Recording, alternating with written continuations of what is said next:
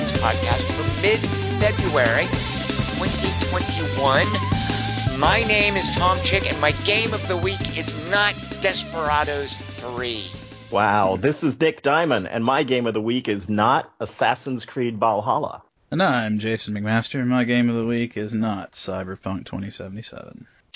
Boy, who's is McMaster? Ooh. I think there's some people out there. It's I think there's one or two people. on, on Metacritic. 97. I can't believe that.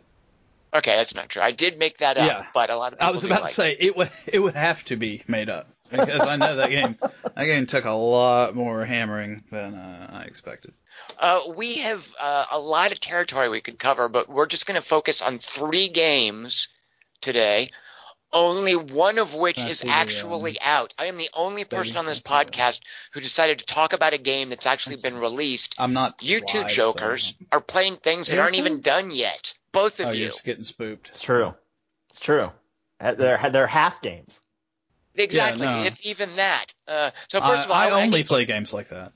That is true, McMaster. That is kind of your superpowers. You don't care if a game is out yet. You're you're totally down with early access. As a matter of fact, McMaster, I get the sense you prefer early access Yeah, I do actually, 100. percent because there's a lot of hope. Because anything you don't like in a game, it's like ah, it's it, they're gonna change it. They're gonna fix this. This isn't like a. Oh, yeah. This doesn't reflect the true state of the actual released game.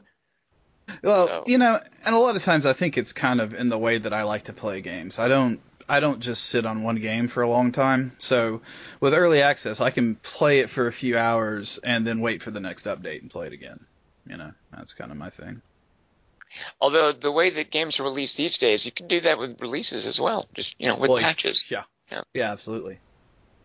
Nick, you're the one though that I'm really disappointed in. You of all people, what what are you going to tell us about? And why are you playing that instead of Assassin's Creed Valhalla? That's my main question to you. So what is it? And and I demand you answer my question. Oh my gosh. Yeah, I I'm the guy that usually doesn't mess with uh, early access games. So uh, I found myself kind of surprised to to really get into uh, Valheim, which is a It's great. whew, it is a pixely looking survival crafter. which yeah, it's uh, like when I first loaded it, I was like, "Am I playing Asheron's Call?" That was like the first thing that came to my mind. yeah, well, it- Nick, how did you? Why why on earth did you bother with it? Like what? what- what- Walk me through the process that, that took you to actually downloading, buying, downloading, and playing Valheim. Uh, the it, it was just the buzz. It was just the buzz Okay. around this game, which um, I guess now the game is like the third most played game on Steam at this point, which is kind of crazy. Two million copies sold. Yeah, it's kind of crazy, right? For an early access survival crafter, uh, from a developer I've never heard of, Iron Gate AB. I don't know who Yeah. these guys are. Uh, they were uh, apparently working through Coffee Stain, who uh, Yeah, also publisher. Yeah. right does Satisfactory. Yeah. Who also does a survival crafter type game. Yeah. Um, but uh, yeah, Valheim survival crafter. Uh, I I guess if you boil it down to its you know its it, its basic components, it's very much exactly in that vein, right? You chop down trees, you build stuff, uh, you gather things, you kill what's its, and then you move yourself into a new biome after you defeat a mini boss, and you repeat, rinse and repeat, right? Um, You could be playing like that Conan game that I always confuse with it. There's one that's an MMO and one that's a survival crafting game, and what you could be playing one of those, right? I play Yeah. all of them. yeah. you could even play the Conan RTS, right? Right, right, exactly. Yeah. Okay, so what? Why is this so successful? What am I missing? That that everything you've said just makes me go, ugh. Well, what am I missing here? I, might I might think- I interject? yeah, yeah, please. Uh, Valheim is more game in early access than a lot of games are at full release. Yeah, I would agree Mm. with that. But I would- okay, go ahead. Sorry. I, I would I would say that the two probably the two things that Valheim has going for it right now are uh, they've removed out of the survival crafting template, they've removed a lot of the friction when it comes to making mistakes. In a survival crafter, if you spend a bunch of resources to make something and then you realize, oh, crud, I didn't really need that thing, or I built this house in the wrong place, and now I've screwed myself because I've got to start over basically in another place. Uh, Valheim uh, removes a lot of that frustration by uh, basically letting you tear things down and keeping the re- you know you keep the resources that you've gathered Yeah. and then you can just Full build it back again. Yeah, it's a full refund. There's no cost to doing that other than your time, um, which is a huge. I mean, that's a gigantic, uh, you know, f- just a gigantic smoothing over of that Right. whole template, right? Which is the first one.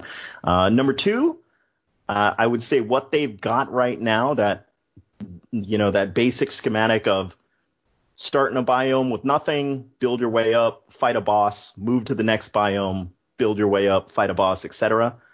Uh, and the multiplayer stuff, unlike most other survival crafters, especially survival crafters in their first week or two of launch, right? It all works. There's nothing broken right now that I can point to. There's no, oh yeah, you're gonna hit this area and you're supposed to craft, you know, ladders or something.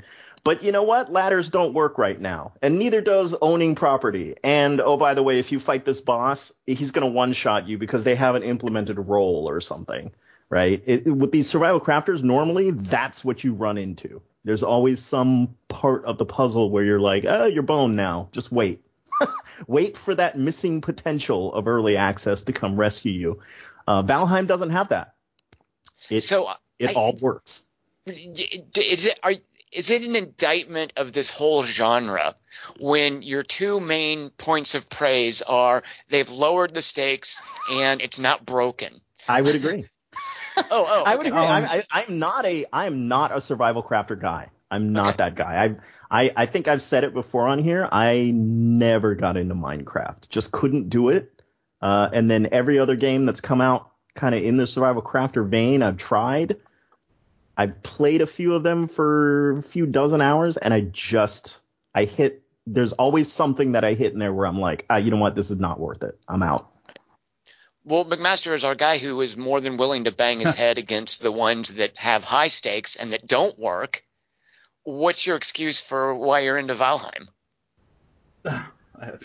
That's a loaded question. You usually like things that suck, don't you? So why do you like it if it doesn't suck, huh? Uh, no, uh, the big the big issue, or the big thing about Valheim that's nice is that uh, it. I don't know. It, it, it's it's a strange game in that it's really refreshing to see something that kind of it, it melds action combat stuff with the survival crafting stuff. Uh, it has a really weird kind of progression system. Like, probably one of the weirdest I've seen, in that you have to find certain things to unlock more recipes. It's not about building stuff, it's about actually finding materials. Oh. And um, Are those like drops or are they treasure that you find some in the of them are environment, or- drops. Some of Uh, it, yeah. some- uh, but well, okay, so like just basically uh, from the bottom, it goes. Uh, when you start out, you you don't have anything. You have to go punch trees, which is Tom's favorite part of any game. Ugh. And then once you get some wood, you can build a hammer that allows you to build stuff like a workbench, which then allows you in an area to build into it. Um, but as you create stuff, you get more recipes, and then you don't get a pickaxe initially, which is the strangest thing in the world to me. Well, Uh, you have, to, actually- craft it. You have to combine a No. stick No, no. with a rock. You have to go kill a lightning powered deer god to get his antlers. Yeah. All right, that's and then you can make field. a Okay. pickaxe. Yeah, right. That's what I thought too. Uh, uh, but but there's so much interesting going for it, and it has such a small footprint. It's like a 500 megabyte download, and uh, it, it's it, like the terrain is completely um, You know, uh, you can change all the terrain. You can sit there and you can dig into it. You can build it up. You can smooth it. Uh, you can plant crops. You can, you know, the house building stuff's really cool. Uh, and the worlds the, that it generates, uh, I've generated a number of worlds now. They're all different and they're all f- pretty cool so far. Um, but it, it's just it's a fascinating game in that it's refreshing. Uh, like Nick said, to you know, to get all of your resources back. You know, that's really not the point of that game. Uh, it, the point of that game, the game is exploration and combat, and it's almost like the survival parts are in kind of like in in, in the game to help you do that, and not the other way around. So like it, you don't it, starve it's, to death. Like do you have to like feed yourself? Is you- it that kind of you- survival you game? do, but you don't starve to death, right? So that that's one of the other things about it. It's like you can have three different types of food on your in your character at the same time, and different foods give you different energy and hit point levels. You have a base hit point level that's low, and then as you Yeah. eat, that increases your stamina and your overall uh, health. Um, and so the better the food, the more you get out of it. Um, but it's it's interesting to me. Uh, another is I, I'd never heard of it. It- You know, usually that kind of thing is is on my radar. It just kind of came out of left field, and it's it's very well developed. And there's I mean there's they want to add four more biomes and, and more bosses and stuff, but I haven't even seen the second boss yet. You know, uh, so uh, I I think I've got So plenty what- of time. What then is missing? Like you mentioned that it's it's better than a lot of games that at release. Uh, what you, they're they're adding, adding biomes, but are there missing systems? I believe that they want to add more crafting stuff in is one of their uh, additional things, but I don't think a lot of the systems are missing. I, I, I think the main gameplay systems are actually in. Yeah, I, I think it's pretty solid right now. At least progression wise, going from biome to biome, boss to boss, uh, works. The recipes all work. Uh, I th- I think one of the things they're they're looking at is adding uh, more, I, I guess, multiplayer type activity on boats. So Right, I, yeah. yeah, so it'd be more, I guess, Sea of Thievesy, which I guess is pretty popular. Um, but it's it's not necessary. I I will say this, Tom. One of the one of the things I think you would like is that when you start out, uh, unlike a lot of survival crafters, uh, there is a tutorial guide in that Yeah. there's a there's a there's a bird like one of the A giant raven. yeah, the Raven comes down and and he basically tells you what to do next. Like, hey, dude, you you need to fun- go get shelter, start getting wood. You need to I mean- do this. You need to do that. Not to mention too that it's actually a kind of a cool premise, like which we haven't talked about. Uh, you're a Viking warrior that has died, and before you can go to Valhalla, you uh, Odin drops you in this place and wants you to defeat these gods, and then Yeah. you will have earned your way to Valhalla. and Vikings And- are hot. Oh yeah. They're hot. They're hot right now. And, uh, people love it. One thing that I, that I haven't seen but Sarah has that I thought thought's really cool is sometimes you'll see Odin in the distance and stuff like that, which is really Oh weird. yeah, he- yeah. He walks around. Yeah. What's he doing? What Just is walk- he just creeping around chilling. spying on you, or he's just hanging out? It's Odin, you know, he's just chilling. He's chilling. He's doing his stuff. He's doing his one-eyed god stuff. Yeah, you so know, I, so you guys are kind of saying this is this is almost as good as Rune 2, the Decapitation Edition. Almost. Uh, oh gosh. Tom loves to bring up Rune 2 for some reason lately. I don't. Well, the thing is, so I I have watched McMaster live streaming some of this, and I- I didn't really give it a chance because my eyes glaze over more than the average person at these kind of survival games. Anytime you have to kick over a tree to make a pickaxe, I'm I'm out. Uh, so I didn't watch McMaster very long, and what little I did see, honest to God, my reaction was this looks just like Rune 2, the Decapitation Edition, which is horrible. Like that game is, it's like watching a horrible movie. Like that game is wretched, uh, and almost compellingly so. Uh, so that was my very brief takeaway from watching you play Valheim, McMaster. Um, it just I It's- flashbacks to my Rune 2 de- Decapitation Edition days. Oh, you know what you'll like, Tom? You know how your complaint in Minecraft is you punch trees and, And then the float. tree just floats, right? They better fall over in this. We have the technology for it. Oh, Yeah, they don't just oh, fall they'll over. kill your ass. They don't just fall over. Yeah, if they if they fall the wrong way, they will crush you. Now you guys are telling this is in Rune 2 Decapitation Edition, no joke. I've died by tree fall in Rune 2 Decapitation Edition, so I'm not that impressed, but I, All right. I think it's it's a starting point. In in order to uh, speed up building your house, sometimes you can get a troll to chase you, and they'll knock down trees, and that stops you from having Oh. to ha- cut them down. Right? I Uh, like that. When- okay. The lightning deer, the first god, is kind of radical, and it shoots lightning out of its antlers. And while you're fighting, it'll like blow up trees, and you know stuff will get destroyed, and the terrain will get deformed. Very heavy like- metal. It is very heavy metal, and uh, yeah, it's just really awesome. Like you can hang the deer's head on where you put the trophy, and it'll talk to you sometimes. Oh, I do like like that. Okay. Yeah, Sure. this the game is like really, it's really not what it looks like. Like, it's it's so weird. Uh, it, it's like a common like the skill system is crazy. It works like Oblivion, where if you do something, you gain skills in it. Right.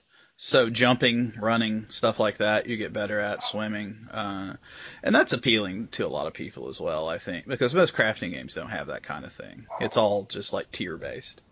And do we have a sense for how far out they are from an actual 1.0, or is this one of those things where they don't care? They're just going to keep working on it. Um, I think it's next, probably next year. Is Okay. I mean, this year they have a number of updates um, that they're planning, specifically the ships and stuff, and uh, yeah. more uh, more house building stuff. Uh, All right, I'm going to put this So- down as a 2022 release. It'll be safe to play in 2022.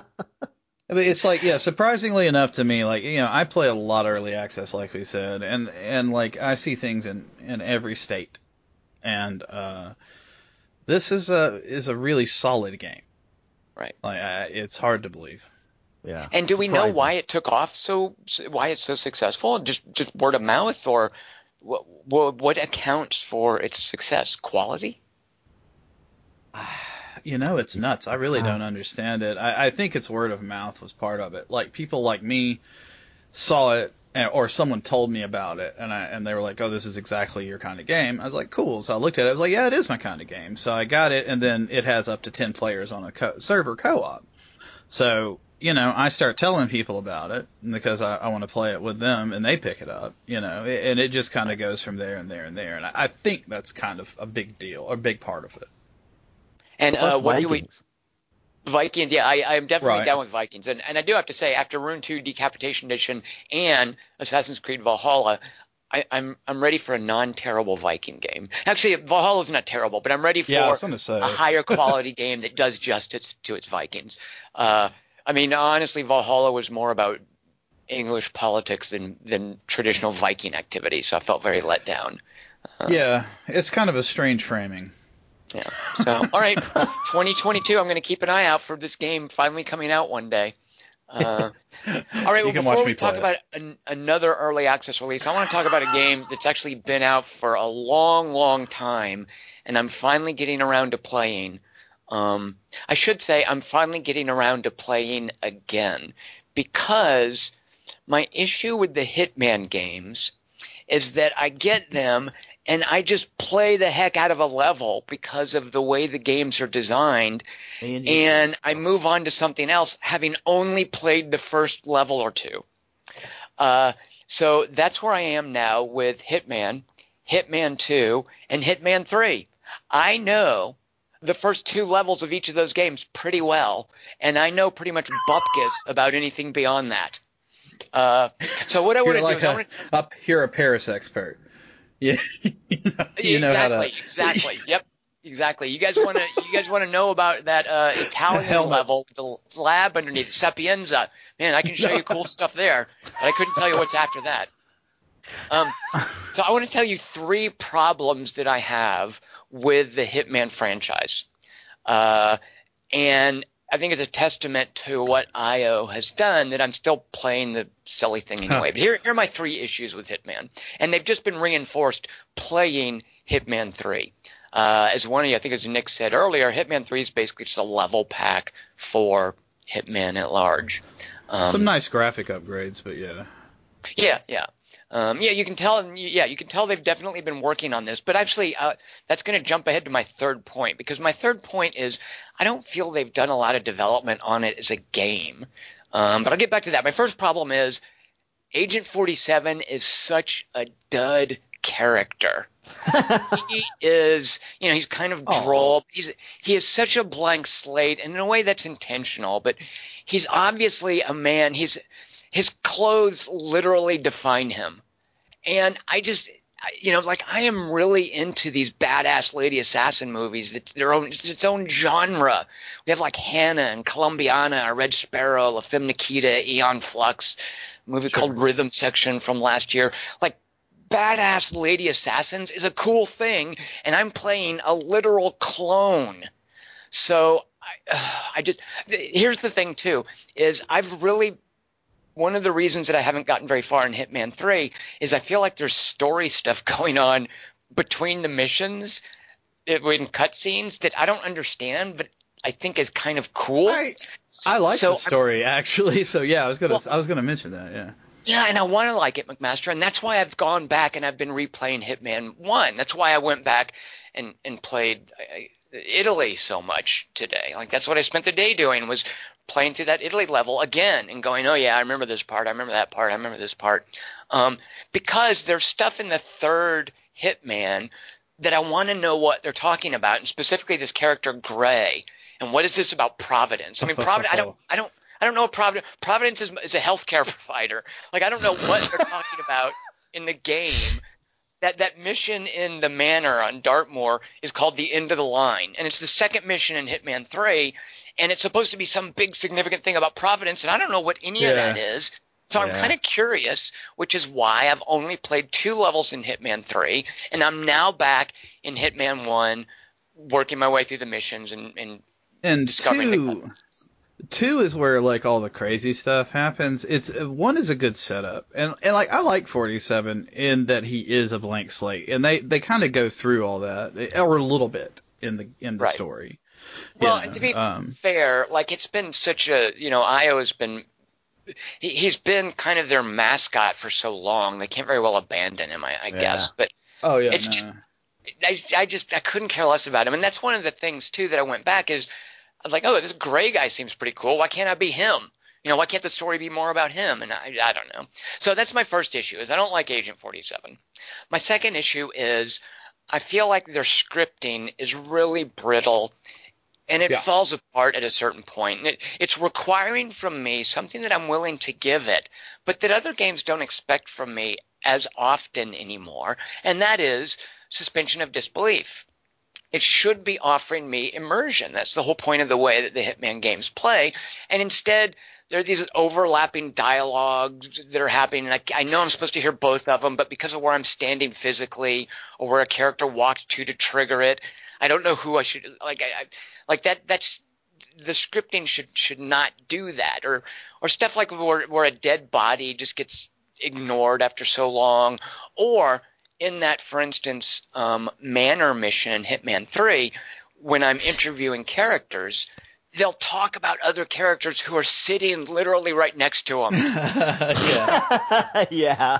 And now I that mean, is I, a great mission though. That is a great great level well, and that's what that's what it gets at is that that level is what the game should be flexing is this idea of characters interacting with each other rather than characters running through their non-responsive loops of activity with occasional and very obvious triggers instead of any meaningful interaction with each other or with the environment. Um, it's just the pattern that they've used for so long to script these levels. And I get why they do it. I mean, I understand why there's no like radiant emergent AI stuff at, at work. It's the way they do it. It's very gamey. It's very predictable and therefore yeah. manageable. Um, but eventually, it just feels really plastic and inauthentic, and it's just requiring a lot of suspension of, of disbelief from me. Uh, I, I, feel like I'm, I, I constantly feel like I'm playing a Hitman game, and I'm not actually in any sort of simacul, sim, actually, I can't. I was going to simulacrum. You've messed that word up for me, but I'm not Good. in any sort of simulacrum of the real world. Um, so I, you know, that that's again, that's just something you have to suck it up and concede. Look, it's a Hitman game. It's how they work. So, but here's the thing that really bothers me. After three games, and after not just the three games, but three games using this model, okay. it is so unchanged as far as the actual systems at work. I feel everything. I, I, I appreciate when they'll do a new twist like that that Dartmoor uh, murder mystery mission. Yeah, yeah. No. But there's still so much of the same old stuff. After all of these years, I'm still giving people emetic, emetic poison so that I can push their heads in the toilet so that I can get that drowning challenge uh, in every mission. I mean, I'm still watching. You sound like that's a problem. but it's still like in every mission, it's watching. Okay, when is this character going to eat something and poison? Oh, you know, when is this character going to walk out on a balcony? Like, I just feel like the same systems are present in these in the missions I was playing in Hitman One that are in Hit, Hitman Three. There, there's no really new development. Like I, I think of, I compare this to the Desperados games and Desperados Three, uh, and there are a lot of. I like that one. Yeah. I do too, yeah. and there are a lot of differences between their approaches and what they're doing and how they're doing it. But there are, are also, of course, a lot of similarities. And one of the things that Desperados 3 does that I see no sign of in, in, in Hitman is it introduces new abilities and new enemy types and new systems. I mean, you get halfway through Desperados 3 and they add mud that leaves your footprints, so you have to be careful where you walk. Like they're they're they're they're folding in new gameplay constantly in that game, and Hitman I don't think has done that since Hitman One. Well, um, it it did. It's just subtle, and you don't. It's things that seem like they should have already been there, kind of things, you know. Uh, but yeah, I mean, it, it mostly in the systems level, it has not changed that much now. And and the thing is, I I wish like it one of my big problems with cyberpunk wasn't so much that it was buggy just that it was a really i thought unambitious open world like they didn't do any cool new things it was just a very gta clone and that's fine for some people and i can understand enjoying that but i was really disappointed that they didn't uh, try to advance the design of open worlds very much and i feel that way about these hitman games um, like I, I was kind of that's one of the reasons that I actually don't mind going back and replaying Hitman 1. I mean, obviously, like that Italy level is just. I, don't know if most people feel this way, but I feel it's really bad level design, and they've gotten much better at level design. Uh, yeah, that Italy one is just. I, I remembered like going down as I was playing today, going down into that bio lab, and I just remembered how linear it gets and how weird it gets. Where you have to get in and get a virus sample, and they've yeah. they've managed to work around that sort of bottleneck really well, I think. Like you can see they've learned that over the years. But the same basics of okay, I got to get a disguise and I got to watch out for the guys that can report me and um, and I just can't help but play and wish that they would play with things more and that they would try new developments. And for instance, here's an example. That wall hack is fundamental to how Hitman works, where you hold down a button and you can see through walls, you see your target, you see any other guards nearby, uh, and it's it's always turned on. It, it's a, a kind of a pillar of how you play the game, and I, as far as I know, it's there for no other reason than just because. Like it's it's a it's a really powerful system and it could have been made into gameplay with like flexibility or trade-offs or something but they haven't touched it. That's been a big part of hitman all along is he magically sees through walls and he can detect his target from infinite distance anywhere on the level. Why not make some gameplay around that? Like wh- why not make that something that you unlock like i, I was oh. thinking if i knock out a security guard I noticed he puts the little earpiece in his ear. Why not then, you know, I have access to their security comms and maybe then I know where things are. Like, why didn't they ever make that a gameplay system? So, so one of the things that's kind of funny is that in Hitman 3 they actually end up doing some of these things, sort of. I'm not Okay. saying that like, uh, but after there, the levels in Hitman 3 past the ones you've played are a lot different. Or the, most of them are. Some of them Okay, are good. straight up. But there, like, there's there's one kind of like straight through level that you, it's like linear. You basically have to. I mean, it's Don't, kind of don't linear. give things away. I'm, actually, Yeah, I'll, but- I'll, I'll be glad to know if if there is some later stuff, and a lot of what I'm saying Yeah. might be unfair. So Uh, and and I think it is uh, a part of kind of the evolution of the game. Uh, I'm not, yeah, like I said, I'm not saying all of it is. There's a lot of stuff that's just, you know, obviously, and and I agree with you on the systems. I, I think that one of my biggest frustrations with Hitman is. As soon as one person sees me, everybody knows I'm a bad guy. You know what I, what I mean? Yep. Like the second I'm spotted, every cop in the entire world attacks me uh, that that kind of stuff bothers me. And like the and like you said, the, the systems are very rigid and kind of weird and and somewhat easy to break. But it's like kind of, uh, it's just frustrating, you know, because you expect something to work the same way and it doesn't always. And I, I think too, like they have, um, they have the difficulty levels, and I'm okay with the way it works. By Yeah. the way, like they each have a separate leaderboard, but it's only on master difficulty level that they introduce this concept of if you if you stab or shoot someone, if you if you uh, kill them in a bloody Yeah. way, their disguise isn't usable. Like Right. that's a cool way to distinguish different kills.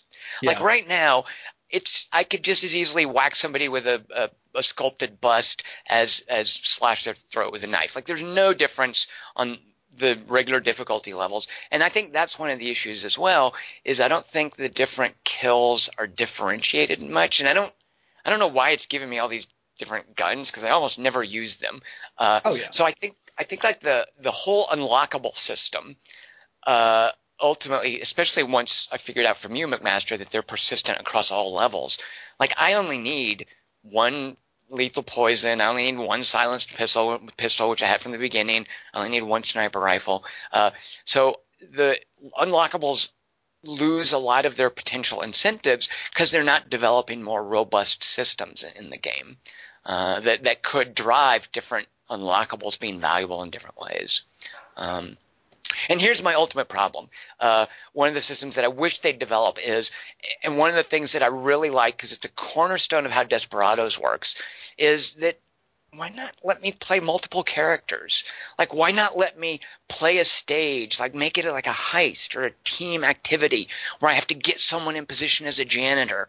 So then I have to also then get a sniper in position to cover the janitor so that he can change into another disguise and go in and do the kill. And like, they have these really um, these, these sniper missions that are just Yeah. a layout from a distance, and those are kind of cool. Like just as, as as fun shooting galleries, those are kind of cool. Why not integrate that into the gameplay by having me get a sniper into position and then making me play from that perspective, and then like like there's assassinations and the ones they're trying to develop really would lend themselves to this kind of multiple stages of execution and and um, multiple degrees of setting up a kill, um, multiple characters. I just don't understand, and maybe it's because they're so into Agent 47, uh, why they never tried that. Uh, you know, simultaneously killing two people, for instance. Like maybe you've got one of them's got a kill switch or something. You got to kill them both at the same time. So I just I'm, I'm disappointed none of that stuff is apparently being pushed as far as I would like it to in in Hitman 3. Um, No, I mean, But- yeah, sure. So, so, but, but all that, the, the reason I'm still into the games, and I'm keenly aware of these three complaints. Agent 47's a dud. Boy, does their scripting fall apart, and boy, are they unambitious in, in very, in terms of gameplay systems. But what I've realized and what makes it all worthwhile is the settings, the levels are really the star of the game, and it's really the focus of their development. And it's a real delight to discover a new level. And by golly, McMaster, I'm never going back on this. I turned off those story guides. I turned off Oh, those yeah. challenge hints. Oh And. I love going in and just exploring. And, you know, I don't know if a dialogue is important, like, because there's no blue marker over it saying, hey, there's going to be a story right here. Here's the first step. so I end up listening to more banter. Uh, like I just, it's so much more interesting and alive Oh, to yeah. me with those guide things turned off, and especially the challenges too. Like I, I now like going through and looking at the pictures and thinking, hmm, what? Because it, it'll, it still shows you the the The image picture, for the challenge. right? But it just Yeah, won't show you the the text of It doesn't show you the name or the description exactly. So I play through the level and I'm like, oh yeah, I remember seeing that. I should go give it another look. Um, and that's really, I think, what IO Interactive's real talent is: is creating levels where there's these little interesting details, and then hooking some sort of achievement to those details. Even if the ultimate unlockable progression stuff doesn't really work for me, I just love going back and unlocking those little things and exploring their levels. I mean, on top of that too, like uh, I think I, I think you're right. Like, and it's funny. I, this might be a somewhat unpopular opinion, but I really like the way Hitman came out uh, episodically because I like the levels so much. Because every time a new level would come out, I would spend hours and hours just on that level. You know, I don't I don't have to like go through the game and then uh, anyway, whatever. It's kind of a weird. So did Hitman One release that way? Hitman yeah, One did. Each yeah. level I adored re- that. released one at a Yeah, I did too. I thought it was awesome, you know, because like, hey, I got the first level. I can play this for hours and hours, and then when the next one comes out, it adds Right. in, and you know, it's just I don't know. That was really cool to me. Um, but yeah, uh, the the thing that I actually dislike the most about Hitman 3 that I think is the stupidest thing of all is the always online requirement for for anything Oh, to get God. saved. Ugh. Yeah. Yeah, it's like you could play offline, but none of your progress counts. That- like nothing, what the hell? Nothing unlocks. You're like, well, okay, thanks. and and let's be let's be straight honest. This is not about cheaters because the board is, the the leaderboard is full of cheaters. Like right already, uh, the uh, the stuff that they've done is impossible without cheating. Is the kind of thing. McMaster, Oh, I, yeah, I'm yeah. happy to say I've never looked at a leaderboard without first clicking on friends.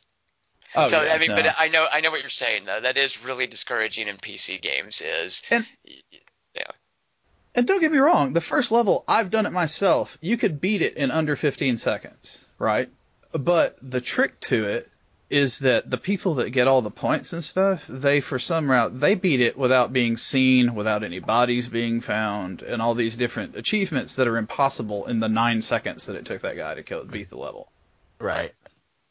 So I, I don't know. That just irritates me. So it is not certainly not about cheating. It is 100% copy protection, and uh, that is uh, that's just kind of a bad look. right. I know this is a I know this is a Hitman thing from from way back, even even the pre, uh, you know, more modern version of the Hitman games. But the thing, the one thing that's always kind of irked me as a just as a player is it- I it, like I have to really really swallow my disbelief when I take someone's disguise. I walk past a couple guards, right? And it's Yeah. Uh, oh okay, he's a doctor or whatever, right? and then I kill someone or whatever, and I take their disguise, and now I'm a chef, and I walk past those same same guards, Right. Right. and those Yeah. guards don't go, "Hey, bro, Well, I mean, weren't you let's, just a doctor?" Let's not even mention the giant barcode on the back of his head. I mean, that is almost always visible, that no one on Earth has except for Yeah. Agent 47. And and if you and no spoilers, but it, like you said, Tom, if if you get into the story, right, Right. that disconnect makes even less sense as you Oh, move on no. through the story because it becomes this thing where oh now they're aware of agent 40 like the, the Oh, they- they know him, organization yeah. they know who he is and i'm what like he looks okay, like and everything. so why is this guy still allowed to walk around how are the guards not having a picture of the dude and going hey wait isn't that the bald dude with the barcode get him Yeah, it's like seven feet tall. Yeah, it's just like I don't know, man. Uh, that yeah, that always is baffling. But hey But you- you have to give that up a little bit. chef looks different today yeah, Uh, and Nick, of course, have you done? Oh, go ahead, McMaster. of course, the way he talks too, so deadpan. You know. Oh, yeah, yeah. Yes, I am here to check on the plumbing. You know. Well, and it's like Tom says, there's always that question of, does he really give a shit about what's going on? Does he does he care about the overall story, or is it, you know, is So it, is it he's just blindly doing whatever the hell what's her name tells him to do? I don't know. Uh, Nick, do you play any of the escalations? I have played the escalations. Yeah. I love those. Like I think I- that's they're such so an good. ingenious idea. Yeah, I do like. I like the. I I like the look. Here's your. Here's your one chance, and Yeah, yeah. that's it. No save, yeah. Because otherwise it is, and this is one of the, the adjustments I had to make for Desperados 3, is it's very much about save, reload, save, reload. Yeah. The but but when you do the escalations, like there's none of that. I, I just and I, I like too how they iterate on adding more difficult restrictions or requirements, you know, from the same basic premise. It's why it's called an escalation, I guess. Right. Um, so, so and, and it actually reminds me of, and I don't want to get too far off on this because I know Nick, you and I, and maybe we'll get McMaster into this. We'll talk about this at some point in the future. But uh, I've been playing a lot of uh, racing games lately, and the escalations and Hitman in general, just the overall structure for it, reminds me a lot of a racing game because you play the levels over and over to learn them. And it reminds me of driving around a track and discovering new ways to, to navigate it. Like you discover, okay, maybe I don't have to brake on this curve if I downshift. Uh, that's very simplistic, but it's that same recursive gameplay where you iterate as you go, you get better, you learn the terrain, and you build up your skills for that specific location. So me doing a track in Project Cars 3 and me playing a level, discovering a new level, and then playing it and exploring it uh, in Hitman feels very similar. And the escalations especially tap into that, where it's like, okay, now you have to beat this time, or now you have to do it with this weapon, or now you have to get to that space without a disguise. Um, it's like making the time lap limit for for uh, a track shorter and shorter, and I just I really like that recursive iteration in a good in a good game. Yeah, and I like that's another thing I think that Hitman 3 did really well with their new level stuff is that they added those shortcuts that you permanently unlock. That- Okay, Yeah. McMaster. What is the rationale for those? Because I'm so mad. If I can, if I can kick a ladder down and it's persistent, why can't I unlock a door and have that be persistent? Why is it just because Dark Souls did it? I mean, don't Well, get me wrong. I love the feature, but someone please, could they at least try to explain it somehow or make it consistent? Why are those ladders eternal? Man, I don't know. Um, Because Hitman. I'm I'm assuming I'm very yeah, angry. If assu- you guys can't tell. Re- replaying uh, replay speedrun reasons. You know, people always and you know making Silent Assassin different stuff like that. So you can. No, I know the gameplay reasons, but I need a I need a narrative reason, McMaster. Oh, um, yeah, it's uh, it's like Looper. We're gonna say it's like Looper. You're you're in the past and future and future I mean, past. if you could have just said the, the crowbars are magical, and when you pry a ladder Hmm. loose with the crowbar, it stays. I mean, that, I would have accepted that as well. that that works. Okay, yeah, sure. That's that's the real reason. In, when you play in your mind, Tom, are you uh, Timothy Olyphant or Rupert Friend? Oh well, definitely. So I prefer Timothy. Oh, Timothy Olyphant's great, and I, I I love that guy. But I just definitely prefer the Rupert Friend uh, movie. So I'm Rupert Friend all the way when I'm playing. Why? You're are you Olyphant? Oh no, I got to be Olyphant. Yeah, yeah. McMaster, he's he's way cooler. tie. The movie's terrible. I've I've never cool. seen I've never seen the movies. Uh, Oh, McMaster, you're you're- missing out. Yeah, you're actually playing as the the dopey Agent 47 clone, whereas Nick and I have like magnetic, talented actors in our heads. Is that- 47. is that really uh is that really what's going on there? I'm a little confused and upset.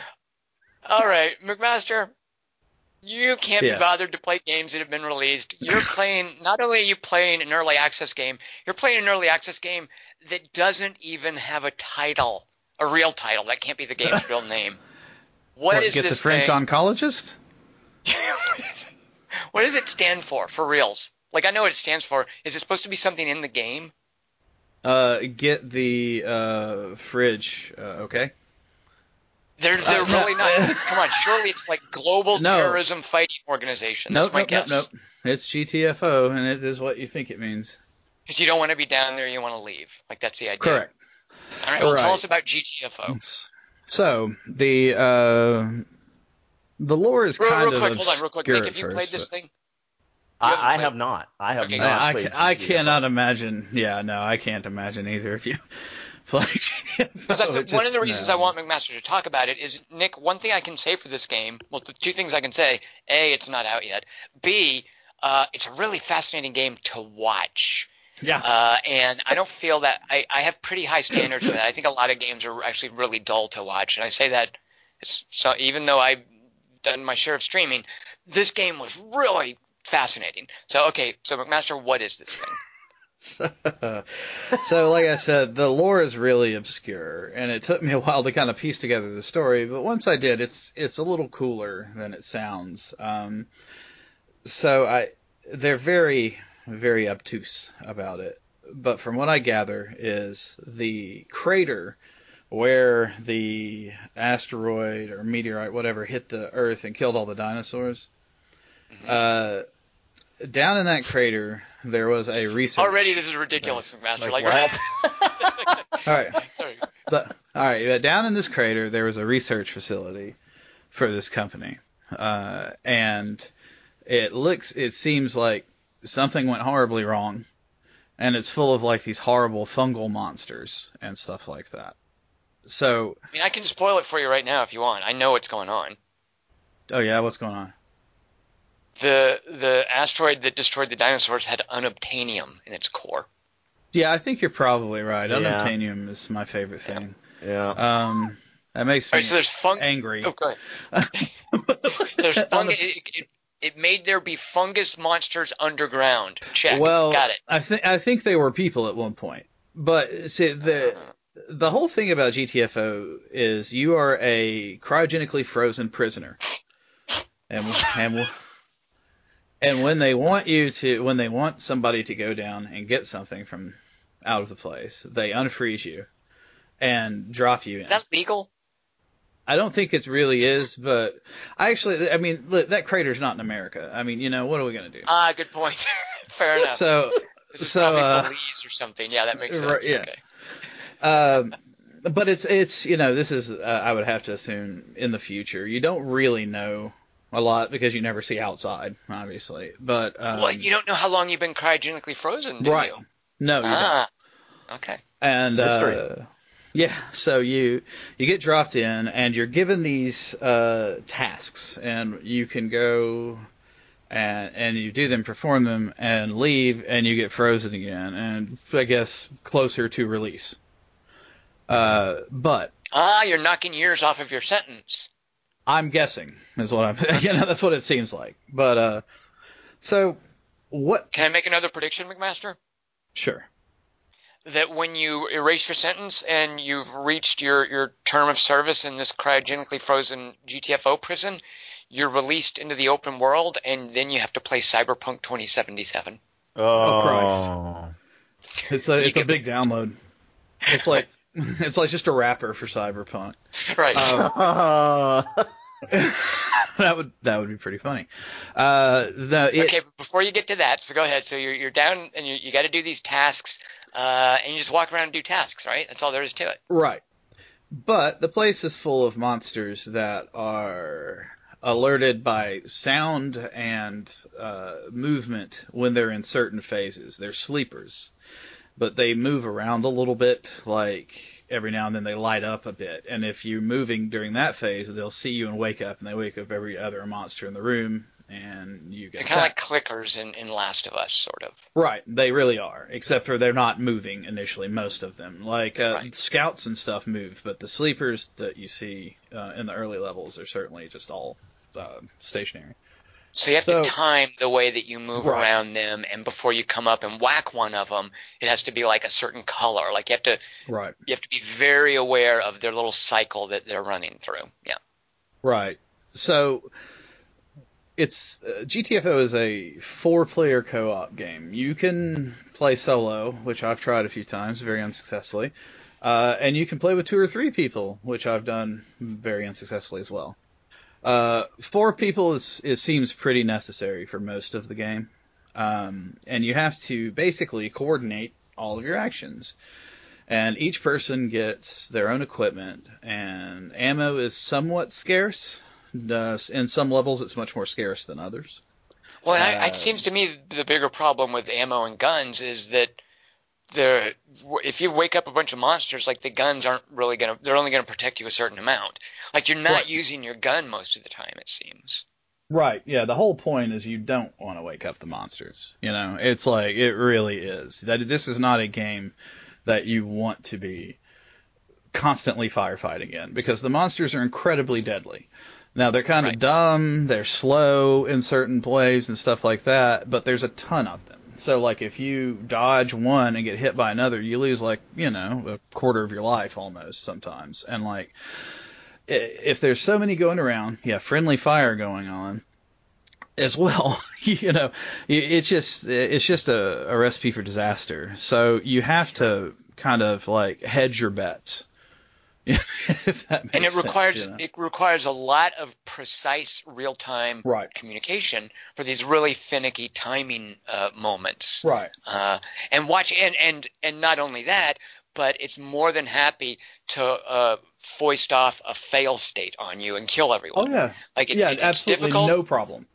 Yeah, it's difficult and it's precise. And watching four people play it uh, is really fascinating because you guys are like on the verge of failure at, at any given moment. Yep. Uh, it seems, and it clearly sets up big dramatic beats where you've got to set up a siege. Um, Right. And you know you've got your your turrets and stuff, and you've got to seal certain doors. But it seems like it's really into that whole forcing you to play like those those big waves in Left 4 Dead, but you you know when you're going to trigger them. You know, so this game, when I play it, I Uh, the biggest thing I take away from it is these dudes love the movie Aliens because you have you have autocannons, you have like a detect somebody can take a detector that shows blips, you know, Right. of where the enemies are, stuff like that. And it's all about it's like taking on the waves like wh- where that even comes up is you have to go through and there are certain security doors and you have to do certain things to unlock them. You'll start them and then everybody has to stand in one place while it scans you. And then you have to move to all these little different circles as they come up depending on how many uh, levels of the door there is. And it's kind of this weird puzzle. And while you're trying to do this puzzle there are aliens trying to kill you and so you've got like auto guns set up and you're like fire everywhere and screaming, you know, and to kind of minimize the damage you'll take, you you can seal doors and set up auto guns, like I said, and try to force them into a certain corridor. And it just kind of is is this thing where, you know, sometimes they don't go where you expect. Uh, sometimes the they thing too do. about those those circles is when when you have to unlock stuff is it lights up a little circle on the ground and you have to stand on it and that's pretty straightforward because I, I see all of you moving to a circle but then what it does and this is a very intentional uh, dick move on the part of the designers is the circles then move Split. farther out like you have to Yeah. walk to another circle and it's forcing the group to split up while they're being Oh. attacked while a Yep. rush is coming at you like Oh, yeah. And that that's such a like that's such a blatantly transparent attempt to get you killed is because normally in that you'd stand together you'd stand in behind the, the turrets and you would be in a Mhm. tight clump. But no you've got to walk away from each other and stand on these little circles that uh, move you uh, away from that overlapping protecting fields of fire. It's like a real jerk thing for the designers to do and s- and you know, and I agree, and that's the whole point. And like, there's certain ways around it where you can have two people be on guns and two people just do the little circles. It just takes longer, Right. slightly longer. Uh, it's safer sometimes, but it's sli- slightly longer, and that's where your ammo concerns come in. But on the other side of it, they have also designed the game so that if you know for sure where something's coming, you can seal a door and you can put the guns on the outside of it, and the monsters won't attack the guns. right So They'll they'll sit sit there and bang on the door, as bang on the door. Yeah. Right, exactly. So to be fair, it's like they're all real rigid systems, but they're not. Uh, but but they kind of offset a bit. Uh, it, there is a bit in it that kind of goes the player's way, but not a lot. Uh, Because that's really the whole point is that it's intensely hard. Um, so I once have you two get, questions all right, Uh, So I have two questions for you.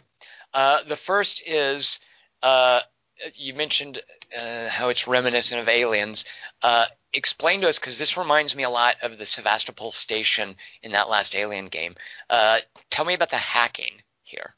Okay, so this is the part of the game that fascinates me, uh, and I'm the guy that always does this because I'm the best typist and I work on servers and stuff. So uh, there's uh, there's terminals, uh, and they run like a basic. It seems like Unix uh, system to me. Uh, it's very spe- specialized, like command line system where you can search for stuff in the station. If it's in the same zone area as you, you can ping it and it'll show it on the map. So you'll know where to go for stuff. But what's kind of interesting about it is there there are gameplay parts of it too, other than just that. So one of the the way the missions work is you choose what difficulty level you want to do when you're in them. And if you choose a higher difficulty level, you still have to do the basic mission, but it gives you a second mission on top of that to get done. So one of the, the escalations in the first levels, one of the higher level difficulties, is you have to go and create an uplink at these terminals. Every time you go to start an uplink, a huge alarm goes off. And while it's connecting, you have to have one player, which is me, on the terminal calling out stuff to people so that they can read off to you back what the code is to put in. Oh no. So and it's so funny watching hearing, this too, Nick, because McMaster it is a command line interface. It's like using yeah. a DOS prompt, and McMaster's there, you know, CD C colon backslash dir, yeah, yeah. and he's paging through through the list of files oh or things and stuff. I mean, it and really people is are like screaming someone, and machine guns going off when I'm doing the hacks, you know. And it's amazing Oh. watching because I, I assumed McMaster was doing it because his character had some special skill equipped or something, but it literally is because he's the best typist, uh, which was great. No. yeah, and I and I've worked on servers a lot, so and I, I'm just kind of used to the command line stuff. It doesn't bother me, so I, I yeah, I just go go to work on it. And uh, but it is funny during those attacks, man. Oh god. Because everybody's So, uh, like screaming shit, like, "Oh God! Oh look out over here! Oh God!" You know, and then I'm like, "Okay, I need the code, or it's never going to end." Now, obviously, you you die in this a lot, and everybody gets killed, uh, and you earn experience and unlock new abilities and weapons and stuff. McMaster, what level is your character in GTFO? Uh, See now, there's the rub. That's the one. That's the punch in the face about GTFO. Is that uh, it, is early access, and they plan to add that in, but there's no, there's no. Uh, I don't. I take that back. There is a slight advancement system. what? Uh, you have to beat certain amount of missions Oh. on higher levels to unlock the Right. next tier of missions, and that's it. You don't gain anything special. You don't. You know, you don't. uh, You feel like you know the last hour and a half that I died at the end of this mission on isn't just thrown away because it is. You, and you're not have to live with exaggerating too, by the way. These are not Yeah. quick little 15 These are minute not short. sessions. Yeah, And, no, it, and this with all the hours. timing that it takes and the communication, this is four people spending an hour and a half that all falls apart because McMaster couldn't type dir backslash fast enough. Oh no. No, I, a lot of times it's been my fault, but it's never been my typing. I mean, the thing is, and, and that's what makes it fascinating to watch McMaster, is you can see when somebody makes a mistake or doesn't quite time something right, and it becomes like frantic crisis management. oh, oh yeah. because A, the game is difficult, but B, the kind of stakes that build up when you've been playing for an hour and a Oh, half and you want to unlock this level, that's huge. And you're Yeah. not going to get, you know, part of game modern gameplay design is you're going to reward the player for his time with some kind of progression. You're Right. not getting any of that when you screw up in GTFO at this point. Yeah. No, yeah, it's just you know, screw you basically. Yeah, you, you know, you're dead. Hey, that's your surprise. That's your reward. You know, Rotten. uh, like, like, and that obviously that's a burn to a lot of people, and that's why GTFO doesn't have more players, honestly.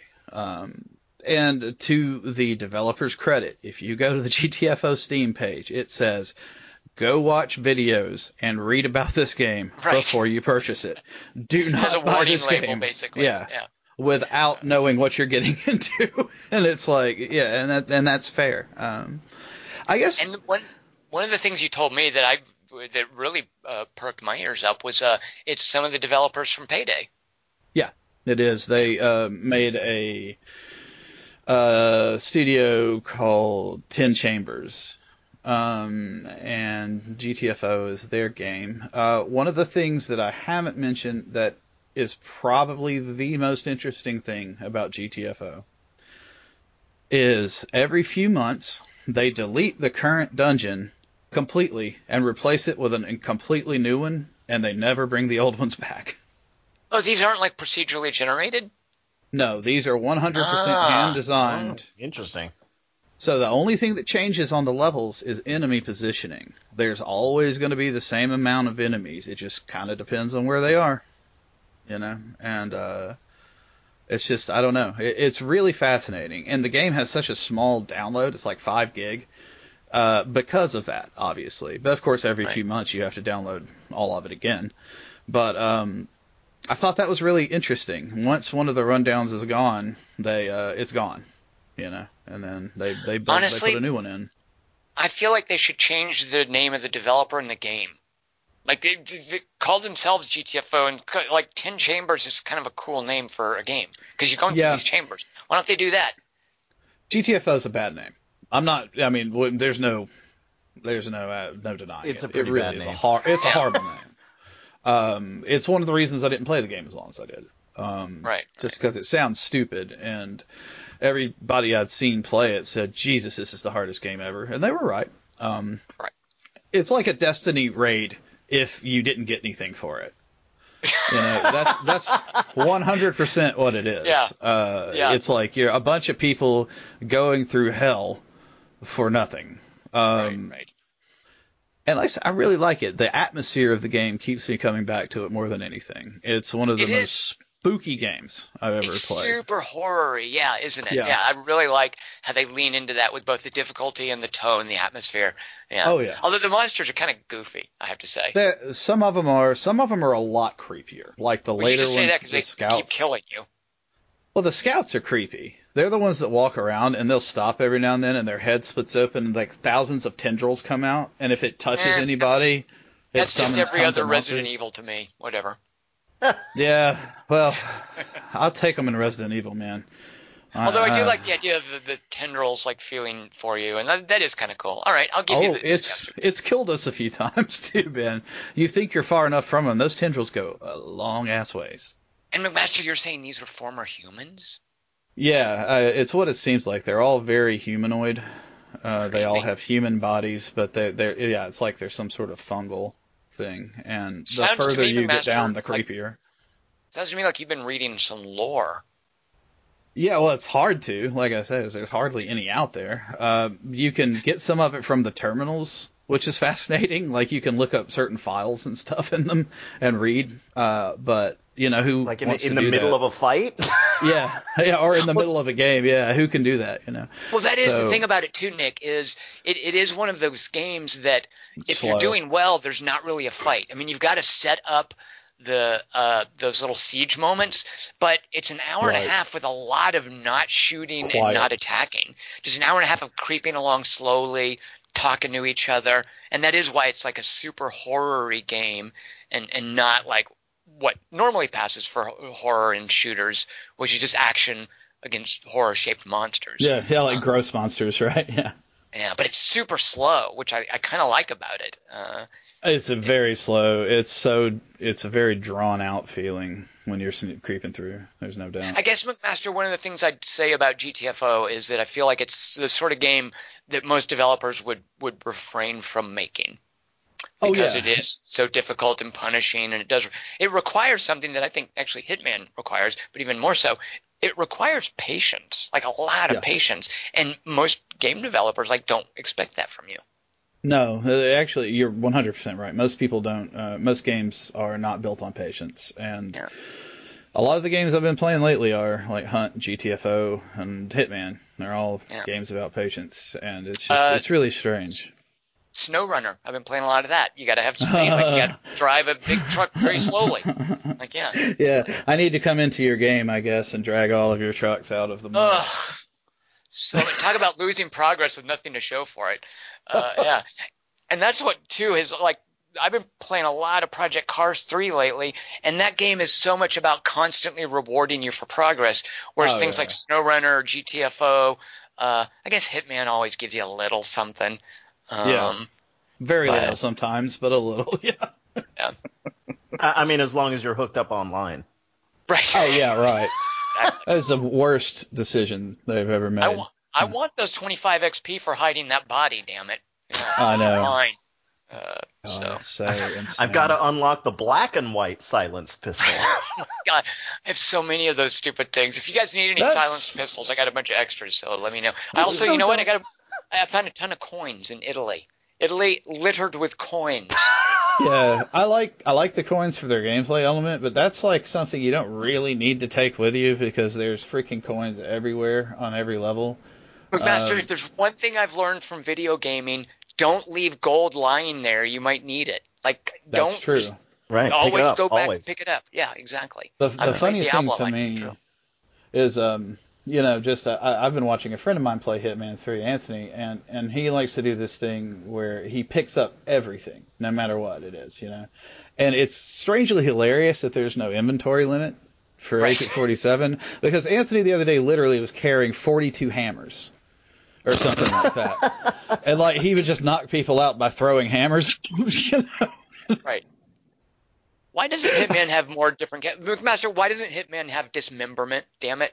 I am That's so I've question. lost patience with games that don't have dismemberment. I won't have any more of it. Oh. I'm done with it. You I'm need sick of it. well, you need to play Nioh too, man. That's where all of no, I was so glad to see that. Yeah, Nioh 2. Code Vein, no dismemberment. But Nioh Well, 2, yeah. Oh my God, Nioh 2's full of dismemberment. Limbs flying.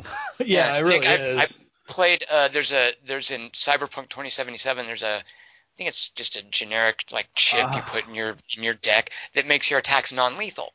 Ah. And at a certain point, I don't remember why I was had it equipped because you never. There, there are very few times you need to be non-lethal. But uh, as I got to the ending of the game, at a certain point you get a, a pretty badass sword, and I hadn't been using a sword build. Um, but I was so over the game by the time I got to that final mission. I just turned it down to easy to plow through that final mission, and uh, decided I'm going to use the sword, and I'm going to. Uh, I'm just going to attack people with swords and just run through it and get to the end. Uh, and I was super disappointed to discover there's no dismemberment in Cyberpunk 27, 2077 until I made that statement to McMaster, and he's like, "What are you talking about?" And he showed Yeah. me with a machine gun. he basically blew the legs off of someone. I was like, "Wait a minute! I was using a sword," and I realized. I think I had the chip equipped to make attacks See, non Yeah, that makes sense to me because like I, I was- I punched a dude's head off or some shit on my stream while you were watching. I was like, Yeah. "What are you talking about? I've been cutting legs and arms that. off all game."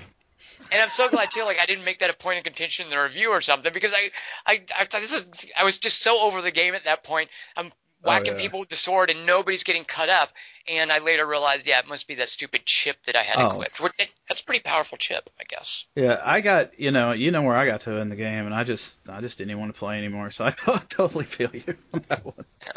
Nick, how many Oh. races did you do for? Uh, not not Judy. What was there? Claire. How many of Claire's races did you do, Nick? Oh, I actually finished all her races. Yeah. I didn't do any of kind of actually I liked her storyline. Like I liked I, that had payoff that was maybe not worth how terrible the races were, but I was glad I did all the races when I got to the end. But man, Yeah, there was a lot more payoff definitely than than a lot of other things in that game. Right, like the right.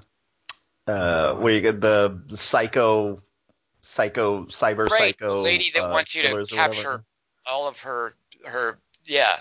The, Which it- speaking of, there's the there's the hey hey you got you got to go in non-lethal with these guys. right, yeah. You know, I go okay, whatever. yeah, What, yeah. what are you gonna do, lady? Right, right. Oh my god. No, man. Uh, I made the mistake of playing melee and not putting and not Oh man. you know, and I just it was just so Or- bad. Yeah, sorry we didn't warn you beforehand, McMaster. Uh, Well, yeah. yeah, I didn't go into hacking, so I did, you know much, so I didn't have like any distractions, and I would just run up and kill one guy, and his ten friends would shoot me to death like every freaking time. So, McMaster, at least you didn't make a swimming build. yeah, right. Oh. You could have you could have wasted dumped your points into swimming. Uh, Ah, real quick before we go, is either of you two on Epic Game Store uh, Infinite Dildo 62? I got a friend's request. Is that one of you? Um, yeah, let me check. Uh, Uh, no, I'm I'm uh, no. I'm Infinite Dildo seventy seven. Okay, good. Well, that's this uh, quarter to three games podcast. Thank you for listening. Uh, Valheim, Hitman, GTFO. I am Tom Chick. I've been here with Jason McMaster, Nick Diamond. Thanks everyone for listening, and we'll see you guys next time. Cheers.